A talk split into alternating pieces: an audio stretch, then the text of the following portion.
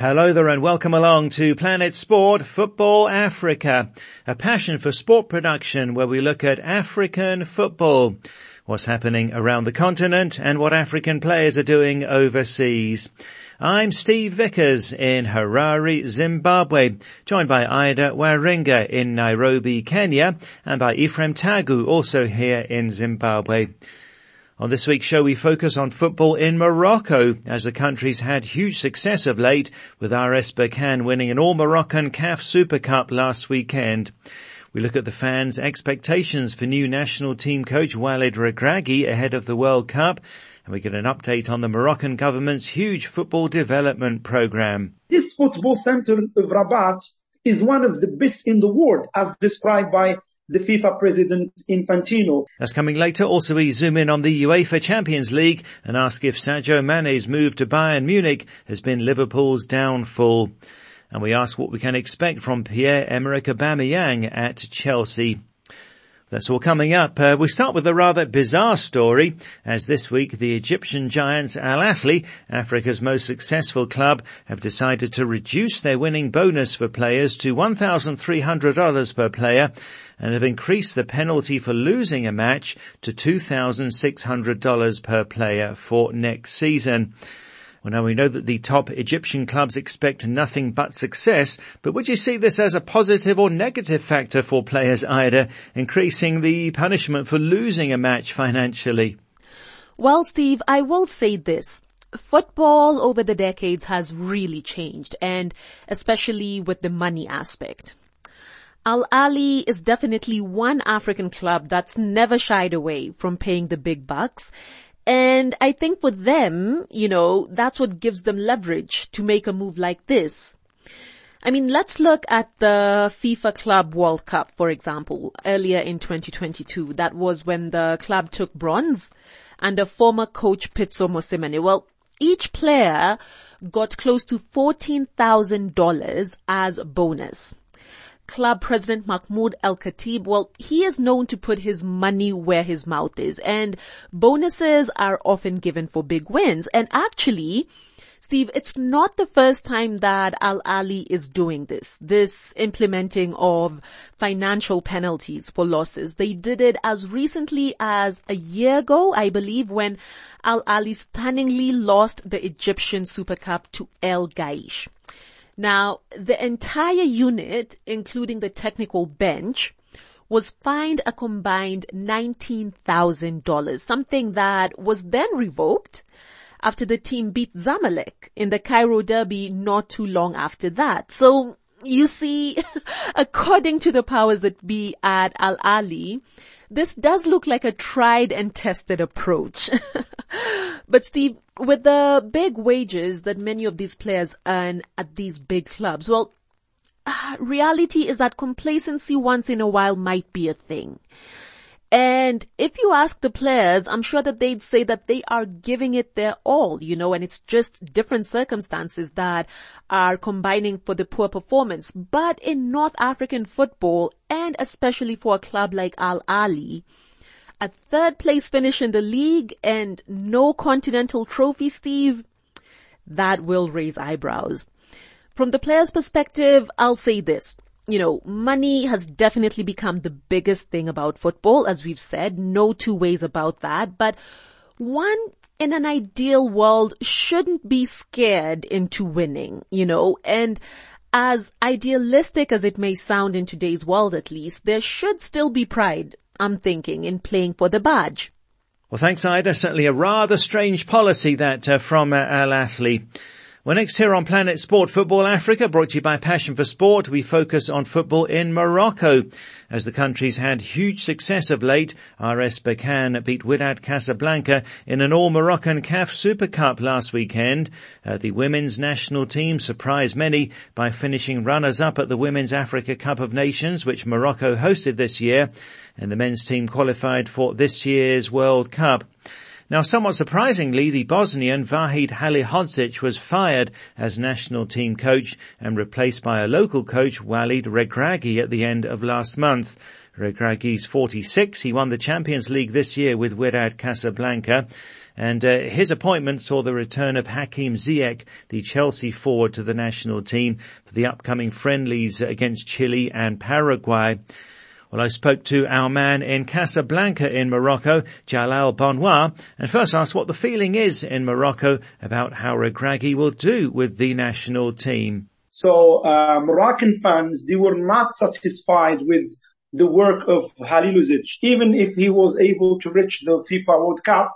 But generally, there was no satisfaction in terms of his relationship with players, with fans, and uh, even the performance. So fans wanted him to leave and he wanted a Moroccan coach as a new experience, you know, as a new experience, um, uh, to believe in a national coach, not foreigners who haven't been able to do any achievement in the recent, uh, maybe, uh, three decades. So maybe except the qualification to the World Cup with Hervé Renard, Russia 2018 and this one with uh, Halilovic. But generally Mor- Moroccan fans and the Football Federation and generally the Moroccan authorities, they said why not to give this, uh, this, uh, maybe experience of the World Cup to a Moroccan coach who knows Moroccan football, who knows Moroccan players very well and who is able to make the fans uh, satisfied and to solve the main problem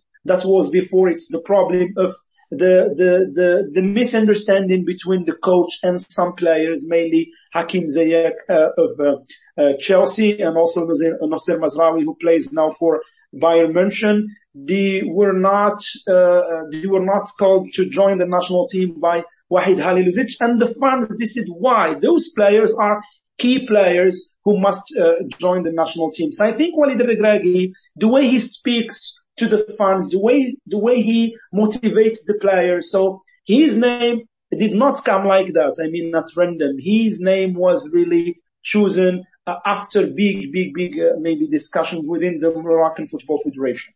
Uh, right, but Regragui doesn't have much time to prepare the team for the World Cup. Yeah, sure. But uh, look, we, he knows very well the national team. He used to play for the national team and he's young and he is in contact with majority of players. And let me give you an example is Hakim Ziyech. When Regragui took the national team and he called Hakim Ziyech to join the national team, Ziyech said with pleasure because he knows very well Walid Regragui and his communication abilities and his motivation that he spreads to the players. I think he knows very well Moroccan players and he is in contact with them. Not only players who play in Europe, but also Moroccan players who play in the Moroccan league and those who play in the Arab league. So I think uh, the best choice for Moroccans, I mean, I'm talking about Moroccan fans to be honest with you, it's Walid Regragui, the winner of the, the, the, the, the Champions League with, that. Maybe we can have a, like uh, another example, what uh, maybe uh, Belmadi, the, the Algerian coach, what he did uh, within the national team of Algeria when he won the African title uh, for yeah for the first African title. So we'll see how he does in the upcoming friendlies. And last weekend there in Morocco, you had the CAF Super Cup played in Rabat and Renaissance Berkane beat Wydad Casablanca. A massive crowd there and Renaissance Berkane, the Confederation Cup winners, uh, doing very well, Jalal. Yes, uh, the Renaissance of Berkane, it's an example of a new emerging football power in, in Africa, not only in Morocco. And to be honest with you, Berkane is a city that is far away from the center of Morocco. It's in the east of Morocco. I mean, it's a remote city, small city, but the local authorities there, they gave time, they gave all types of, of support to the, the team there so that they, they could maybe build up a, a big, big team that can compete not only nationally but also internationally. So we have seen Renaissance of Berkane winning the Confederation Cup last year and before reaching the final of the same competition. And this time, uh, winning, I mean this year winning the, the, the, the Super Cup against Wydad Casablanca. So it was all a Moroccan affair. It was all uh, a celebration of the promotion that has happened uh, and it's happening in, in Moroccan football. When you see two Moroccan clubs reaching the, the final of of the African uh, inter clubs competitions and one winning the CAF Champions League and one winning the Confederation Cup. That means a lot to Moroccan football. So let's say that today we're not talking only about Raja Casablanca and Wydad Casablanca is the biggest teams in Morocco, but we can also talk about a new emerging Moroccan football power, which is Renaissance Berkane. Yes, a Renaissance Berkane becoming uh, quite a force. Last year, Jalal, on the show, you told us about the football development program in Morocco with massive government support and uh, Morocco finished runners up at the Women's Africa Cup of Nations, which they hosted.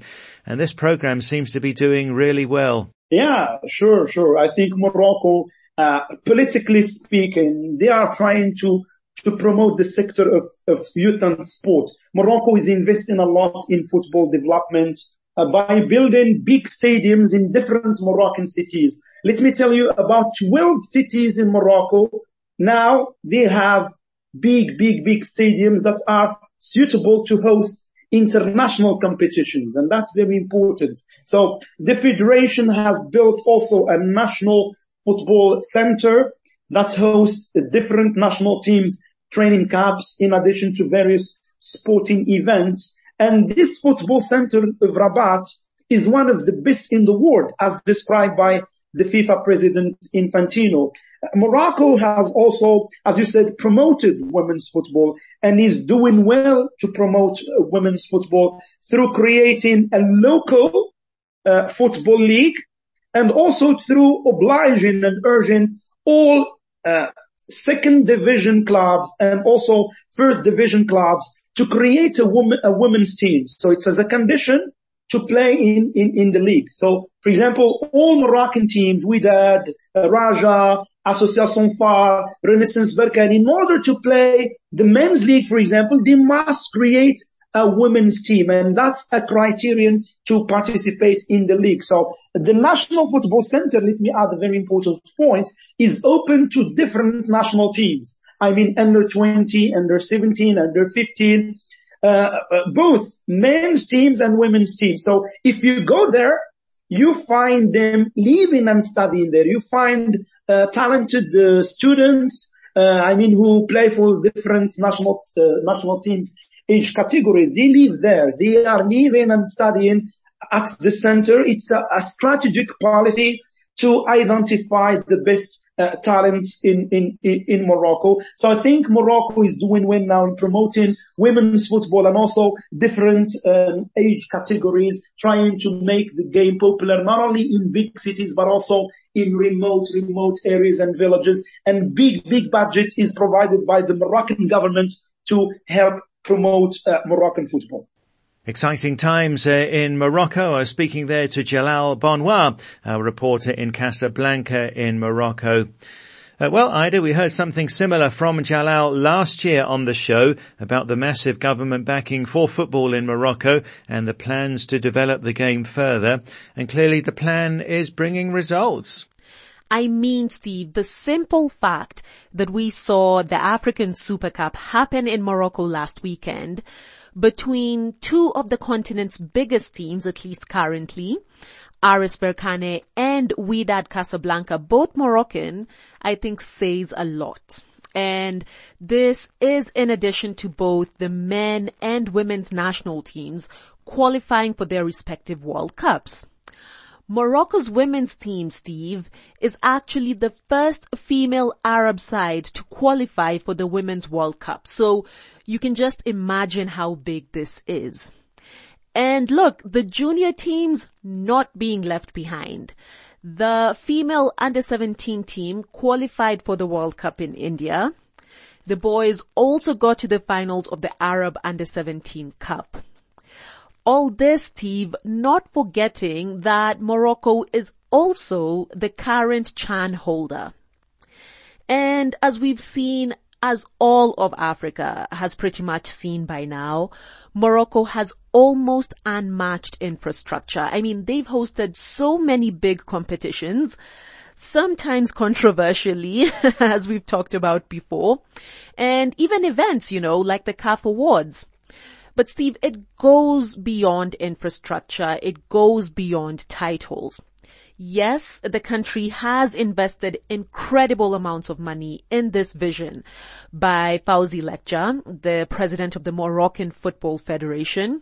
But I think it also gives insight into the dedication and the passion that even the royal family of Morocco has in this project.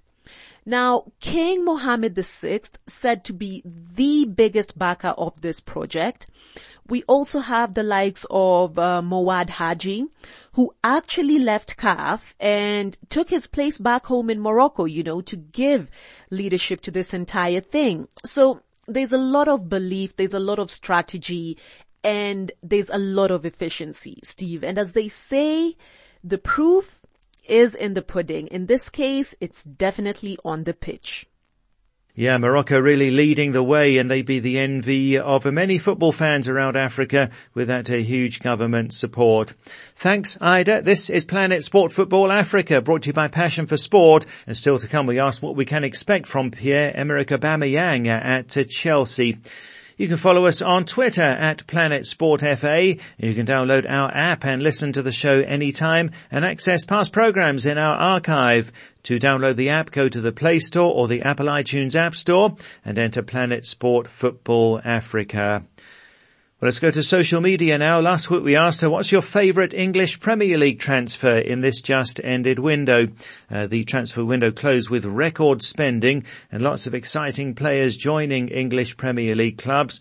So we asked her, what's your favourite among those transfers? We had lots and lots of suggestions. Uh, firstly, Kaza in Malawi says for me it's Casemiro who moved from Real Madrid to Manchester United. Uh, RGDS, the one also in Malawi says for me it's Lisandro Martinez Martinez from Ajax to Manchester United. And Adebayo David says, yeah, I love that guy very much, Lisandro Martinez. Uh, also looking at Manchester United signings, uh, Vinny Ochieng says it's Antony. Uh, A. Mohammed in Sierra Leone says yes, the unstoppable Antony from Ajax. And Sideko Suno in the Gambia says, yeah, my favourite transfer is Antony, the 21st Manchester United player to score on their Premier League debut.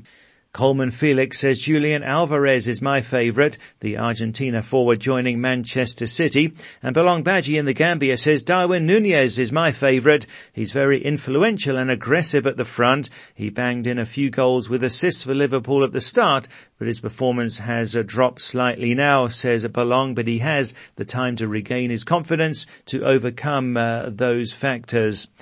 Uh, Wilfred Kihara says uh, Gabriel Jesus is the best, and agreeing with Wilfred is Kuani Lualtoan Gat Real in Ethiopia, and uh, George Litu in Kenya, who says Gabriel Jesus more fire. Uh, Kenny Magombedzi is in Zimbabwe. Uh, Kenny says it's Richarlison, the Brazilian who's joined Tottenham, and also I like uh, Perisic's move uh, to Tottenham, says Kenny. Uh, Noah Komen in Kenya uh, says I like uh, Robert Lewandowski's move to Barcelona and Erling Haaland to Manchester City. And Alusine Bangura in Sierra Leone says yes, it's Haaland the best transfer, followed by Gabriel Jesus. And not surprisingly, Erling Haaland got the majority of the verdicts with his big move to Manchester City from Borussia Dortmund, uh, Suleiman Conte in the Gambia, uh, in Namibia, and Ekom Eric in Cameroon all picking out Haaland, along with uh, Jeffrezo Karbede in Liberia. Uh, Jeffredo says, I'm a Man United fan, but Erling Haaland is my favourite transfer. He's proving his self-worth every game he plays. He's not wasted money, and he's carrying golden boots this season season, says Jeff Rezo. Uh, Barak Bira in Addis Ababa, Ethiopia says that's a simple question. It must be Haaland. And Meles Mengistu in Kenya says Haaland is a goal machine. Thanks so much for all of those contributions. Always great to hear from you on social media. This week we're asking, uh, will Pierre-Emerick Aubameyang be a hit at Chelsea? Remember the Gabon star left the English Premier League after falling out with Arsenal boss Mikel Arteta last year and went to Barcelona, but he's back in the Premier League now after a deadline day move to Chelsea. So how do you think he'll do at the Blues? You can go to our Facebook page, Planet Sport Football Africa, and post a comment there. Or send us a WhatsApp to plus four four seven nine double five two three two seven eight zero. That's plus four four seven nine double five two three two seven eight zero. Will Aubameyang be a hit at Chelsea? Right, next here on Planet Sport Football Africa, show brought to you by Passion for Sport. Let's talk European football. And uh, Stuart's away this week, and I'm joined by my colleague Ephraim Tagu from uh, Star FM Radio here in Zimbabwe. Uh, welcome back to the show, Ephraim. Uh, thanks, Steve. Uh, good to be here. Yeah, great to have you on the show. We're going to talk a lot about the UEFA Champions League uh, today, as uh, it is in full flow. Two rounds of games played already. Uh, Liverpool with a late winner to beat Ajax 2-1 at uh, Anfield. Uh, what sort of a space are Liverpool in? Should fans be panicking? Is it still early days this season, Ephraim? Well, it's still early days, Steve. When you look at Liverpool losing to Napoli, it was a heavy defeat. Let's not uh, try to sugarcoat anything there. But Napoli are in, a, are in, a, great place right now, top of the Serie A the standings. They, they beat Rangers by three goals to nil. And um, Liverpool, unfortunately, they're having a down year, and it's very concerning if you're if you're someone who, who, was believing that Liverpool can win the quadruple this year, having narrowly missed out on the quadruple last year. uh, so is Sadio Mane the factor here, having moved from Liverpool to Bayern Munich? Uh, is the Senegal captain the man who's uh, caused this drop in Liverpool's fortunes? Well, unfortunately, uh, the transfer dealings they they just haven't worked so far for for Jurgen Klopp. You know, letting Sadio Mane go was a mistake. You look at Sadio Mane and how Liverpool play. He was the trigger for that uh, for that press. He would go there running his socks off, working very hard, and and the rest of the team would follow. Now you bring in someone like Darwin Nunez, who's your traditional number nine. He's not going to press for you, and you know evidence that maybe Jurgen Klopp is admitting that he made a bit of a mistake. He's now dropping uh, Darwin Nunez. You know, he's the past two games. He was fit, but he started off the bench. So maybe that's uh, a bit of an admission of guilt that Sadio Mane is missed at Liverpool. And what's your assessment of uh, Mohamed Salah struggling for goals this season? And uh, uh, um, those of us uh, who are following African football knew, I think, that his performance had dropped after the AFCON and after the World Cup qualifiers, uh, where Egypt missed out to Senegal. Uh, two big blows for him. I think maybe people are now realizing that at the moment he's not the player that he was. Well, at the moment, surely it, it, has affected him. You know, he he really wanted to go to the World Cup. He was missing out on, on all of these things uh, due to Senegal's fine form and due to a teammate called Sadio Mane. So you can imagine what does, that does to a player. So for now, Mohamed Salah, things are not going well for him. Steve Nicol, one of the legends at um, Liverpool Football Club, who won the Champions League and multiple um, league titles, thinks that the ball is just bobbling the wrong way for Mohamed Salah. But when you look at him play, eh, you know, it seems to be bouncing on his toe. It's hitting his shin. He's not controlling it well. And when you look at the goal that he scored in the Champions League, he miscontrolled it. And, you know, he was struggling just to make a connection to score that goal. And that's not the finesse that we associate with uh, Mo Salah. Yeah. And the fortune, the things that usually go his way, as you say, are not. Um, elsewhere in the Champions League, uh, what's your thoughts about uh, Real Madrid and uh, Barcelona this season, Ephraim? So Karim Benzema hobbled off in the first half of uh, their first game. Uh, that's Real Madrid, the champions. And I was, I was interested in finding out how they would cope without their inspirational captain. And, you know, during, during the week we saw the Champions League game where the likes of Marco Asensio, Rodrygo, Vinicius Jr., Federico Valverde had to step up to the plate and fill in that goal scoring void. And, and they did so. They are winning games without Karim Benzema, which is very, very encouraging. And I, would like to see how far they can go without him, uh, because he seemed to just carry the whole team on his back. You know, at one point, people thought that Real Madrid were a one-man team. As for Barcelona, against Bayern Munich, I guess they were exposed, Steve. They really struggled to, to get those goals into the back of the net. Robert Lewandowski, great addition, uh, but too many new players at the same time. For me, they take some time to gel.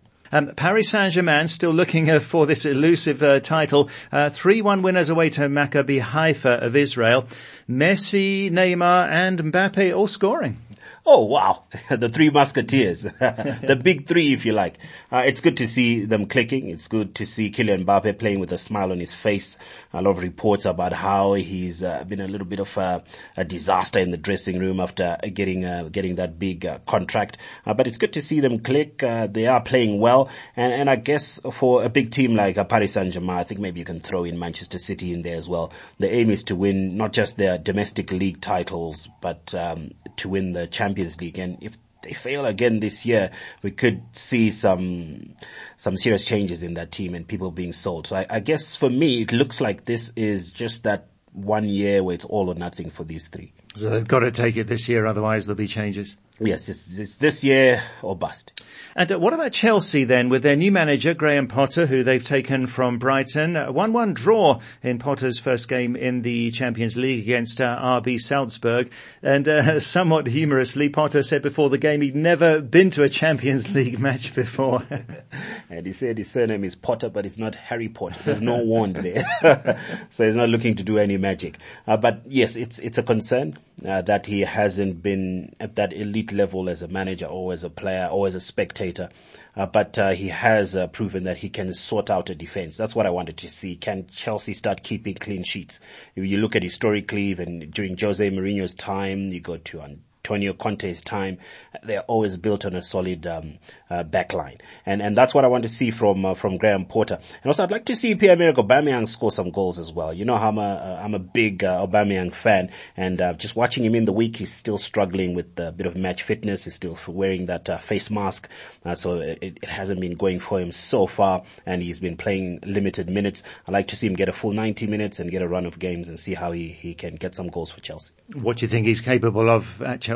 I think he's still the same player that he was, the, the player that won the golden boot at Arsenal. I think he can be that number nine that they've been missing. They, they tried, um, to, to put Kai Havertz there.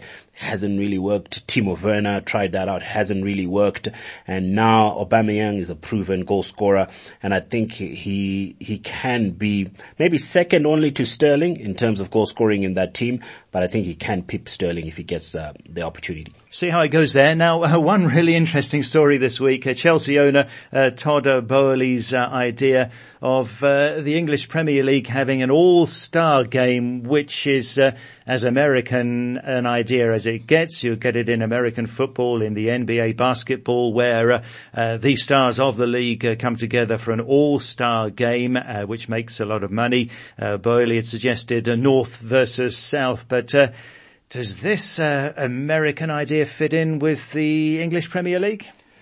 Well, because it's coming from an American voice, it, it, it, gets a bit of backlash. People are not taking to it well at the minute, but it, it's, it's something that would be nice to see. It's, it's, it's a good idea, Steve, where again, you can just imagine the um, London clubs. You've got Harry Kane, you've got Gabriel Jesus, uh, you've got Thomas Partey in, in the same team as, um, you know, your Kante and players like that. And you've got on the other side, the Manchester players and the Liverpool players playing in one team as South takes on North.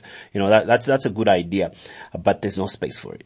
You know, this fixture congestion is just too much. There's a lot of complaints about whether they should have a winter break and things of that nature.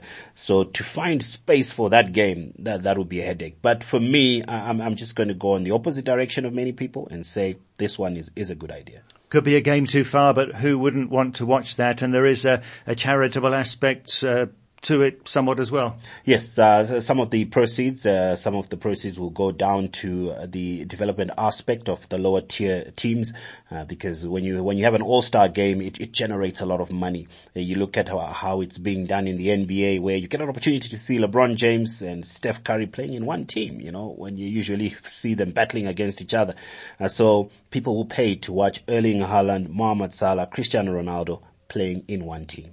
So it's an irresistible concept, but perhaps no space for the All-Star game in the congested uh, English calendar. Thanks Ephraim, that's uh, Ephraim Tagu there. English Premier League is back this weekend, but the Chelsea-Liverpool game and Manchester United's match against Leeds both postponed because of the funeral of Queen Elizabeth. Uh, Brighton Crystal Palace also is postponed. Uh, Man City playing away to Wolves on Saturday. Uh, leaders Arsenal away to Brentford on Sunday and Tottenham playing at home to Leicester on Saturday. Arsenal a point ahead of Man City and Spurs. Uh, the UEFA Champions League is back uh, on the 4th of next month and next weekend will be an international break uh, with no English Premier League action.